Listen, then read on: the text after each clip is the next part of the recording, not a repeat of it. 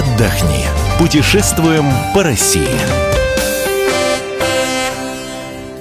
Мы приветствуем всех любителей путешествий. С вами Ольга Медведева и Евгений Сазонов. Здравствуйте. И сегодня Евгений расскажет нам, как он съездил на сплав. Дело в том, что он был на реке Витим в Забайкале. И сегодня мы послушаем, что это было за такое путешествие и э, насколько вы сможете повторить подвиг Евгения. Наша справка. Витим – одна из крупнейших рек Восточной Сибири, правый приток Лены. Протекает сначала на территории Бурятии, затем на границе Бурятии с Забайкальским краем. В нижнем течении на территории Иркутской области, а последние 50 километров по территории Якутии. Длина реки 1978 километров. Замерзает в начале ноября. Вскрывается во второй декаде мая. Навигатор.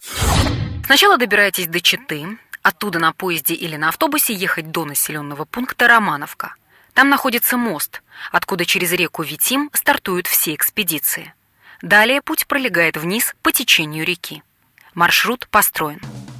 В России есть столько мест, столько классных мест, где можно испытать и экстрим от э, переживаний каких-то, от испытания себя, и самое главное от того, от тех видов, которые помогают нам понять, насколько все-таки прекрасна наша Родина. И вот, собственно, все это испытал не так давно а, на границе Иркутской области и Бурятии.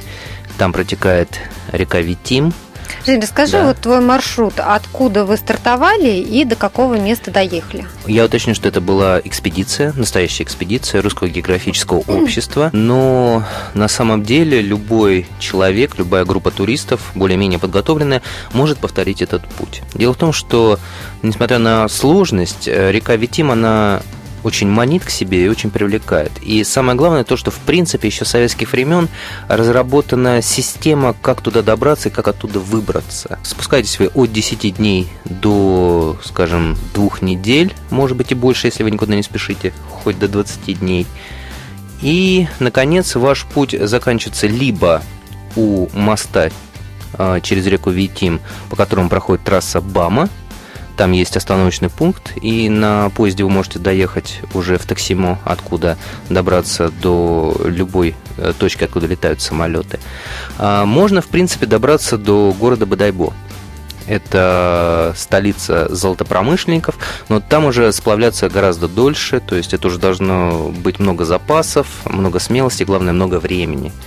Вот, но и главное, нужна подготовка, потому что после Бамовского моста начинаются более серьезные пороги, более серьезное течение, и там есть несколько порогов, которые известны были в свое время тем, что не все через них проходили. Очень многие лодки хлипкие, они, э, если пускались вниз по течению, а их или их не э, перетаскивали по берегу, то многие просто не выплывали. Насколько сложно сплавляться по реке Витим вот в той части, а, по которой сплавлялись вы? Ну, в принципе... Много ли порогов, потому что это э, очень порогов важно. много. Порогов много, много шевер, много различных препятствий, э, много камней, которые нужно, за которыми нужно следить. Ну, признайся честно, переворачивались. Нет. Нет. Ну, во-первых, мы спускались, э, когда вода была не очень большая, и река была не очень бурная. То есть она достаточно мелководная. Э, Достаточно мелководная, очень э, периодически мы там чудом избегали камней, но переворачиваться обычно, повторяю, за мостом через БАМ, где начинаются вот серьезные пороги. Там э, такие препятствия, которые еще в советские времена, о них ходили легенды.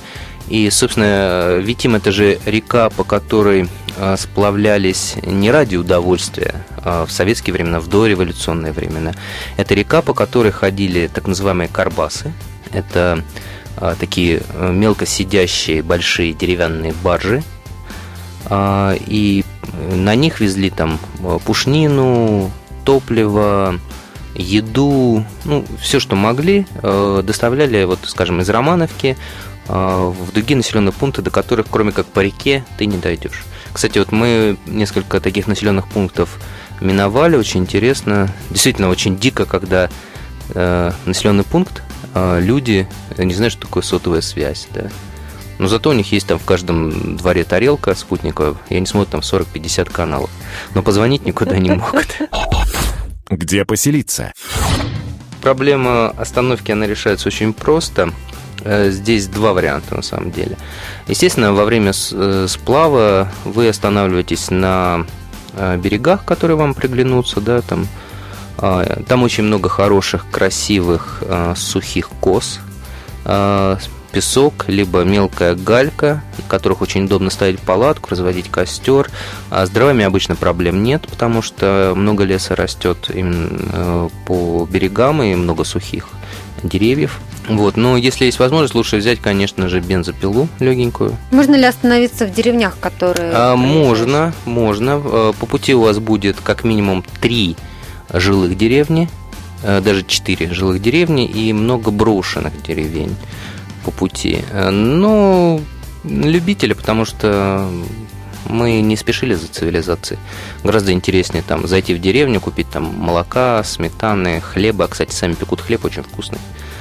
Вот. Правда, нас пугали, говорят, вы хлеба продадите? Они, ну, говорит, продадим, конечно, но очень дорого, очень дорого. И мы же везем там зерно издалека. Я говорю, ну сколько?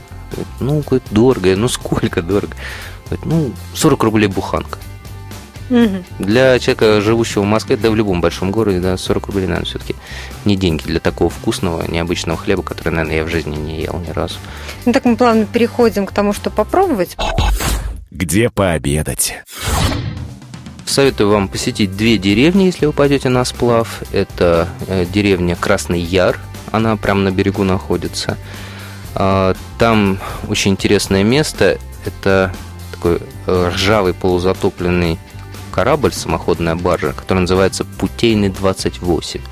А, она прям вросла в берег, на ней растут деревья, да, но металл старый, такой толстый, и она будет еще там, наверное, нужно стоять лет 200, пока она а, окончательно заржавеет. Вот это кораблик, на котором ходили лоцманы, шкиперы, и которые расставляли там типа бакенов, створы, ну, показывали, где проходить, где фарватер. Вот, э, собственно, как увидите этот кораблик, знаете, что вы около Красного Яра. Вот вторая деревня это Усть-Каринга. А, она находится, что самое удивительное, ее даже можно найти на а, большой карте Российской Федерации, она там есть, хотя деревенька маленькая, всего, ну, человек 200 там живет, ну, может быть, 250. Вот. А, там, ну, туда идти немножко дольше, там где-то полтора километра от берега.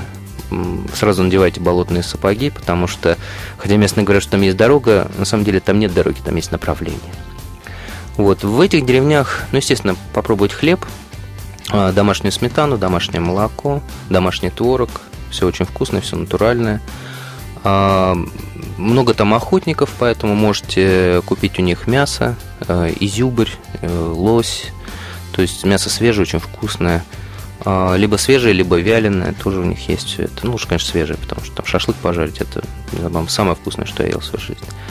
Вот. Э, есть там два магазина в этих э, населенных пунктах. Ну, там на них особо не рассчитывайте, потому что доширак. Доширак вы можете поесть и в других местах. Отправляясь на сплав, э, важно правильно экипироваться. Да. А, поэтому что бы ты посоветовал, ну, скажем, не профессионалам, а людям, которые только начинают увлекаться сплавами, что взять с собой? Я бы советовал не повторять моих ошибок, потому что я взял много вещей, которые а, оказались не очень хорошими. Ну, естественно, э, идете в любое, э, в любой хороший магазин, там, где продаются э, куртки, одежда, снаряжение для охотников либо для рыбаков. И не скупясь, повторяю, не скупясь, посоветовавшись хорошо с продавцами, покупайте вещи, которые, ну, скажем так, для экстремальных видов а, существования. Э, естественно, вы должны купить хорошую палатку. Палатки сейчас очень неплохие. Вот современные, они как зонтик раскладываются, две минуты и уже дома, так сказать. А, хороший спальник, желательно пуховый. Вот я там, у меня был спальник такой же, как у меня был на а, полюсе, когда я ходил на лыжах. Вот, и я ни разу не пожалел, потому что ночи иногда бывают очень холодными. А, разумеется, нужно взять обязательно надувной матрас. Вот есть специальный сейчас самонадувающийся, потому что спать вы будете не только на песке, но и на камнях, потому что это немножко неудобно. Вот, из одежды это непромокаемая куртка, желательно мембранная, а штаны мембранные, а, штаны легкие. Ну, посоветуйтесь с людьми, которые ходили либо в такие походы, либо рыбаки, либо а, охотники. Вот они вам посоветуют такие вещи. Я напомню, что сегодня мы говорили о сплаве на реке Витим в Забайкале. Ольга Медведева и Евгений Сазонов были с вами. Ну а весь архив наших программ вы можете найти на сайте kp.ru в разделе «Радио». Мы выбираем для вас лучшие туристические маршруты России.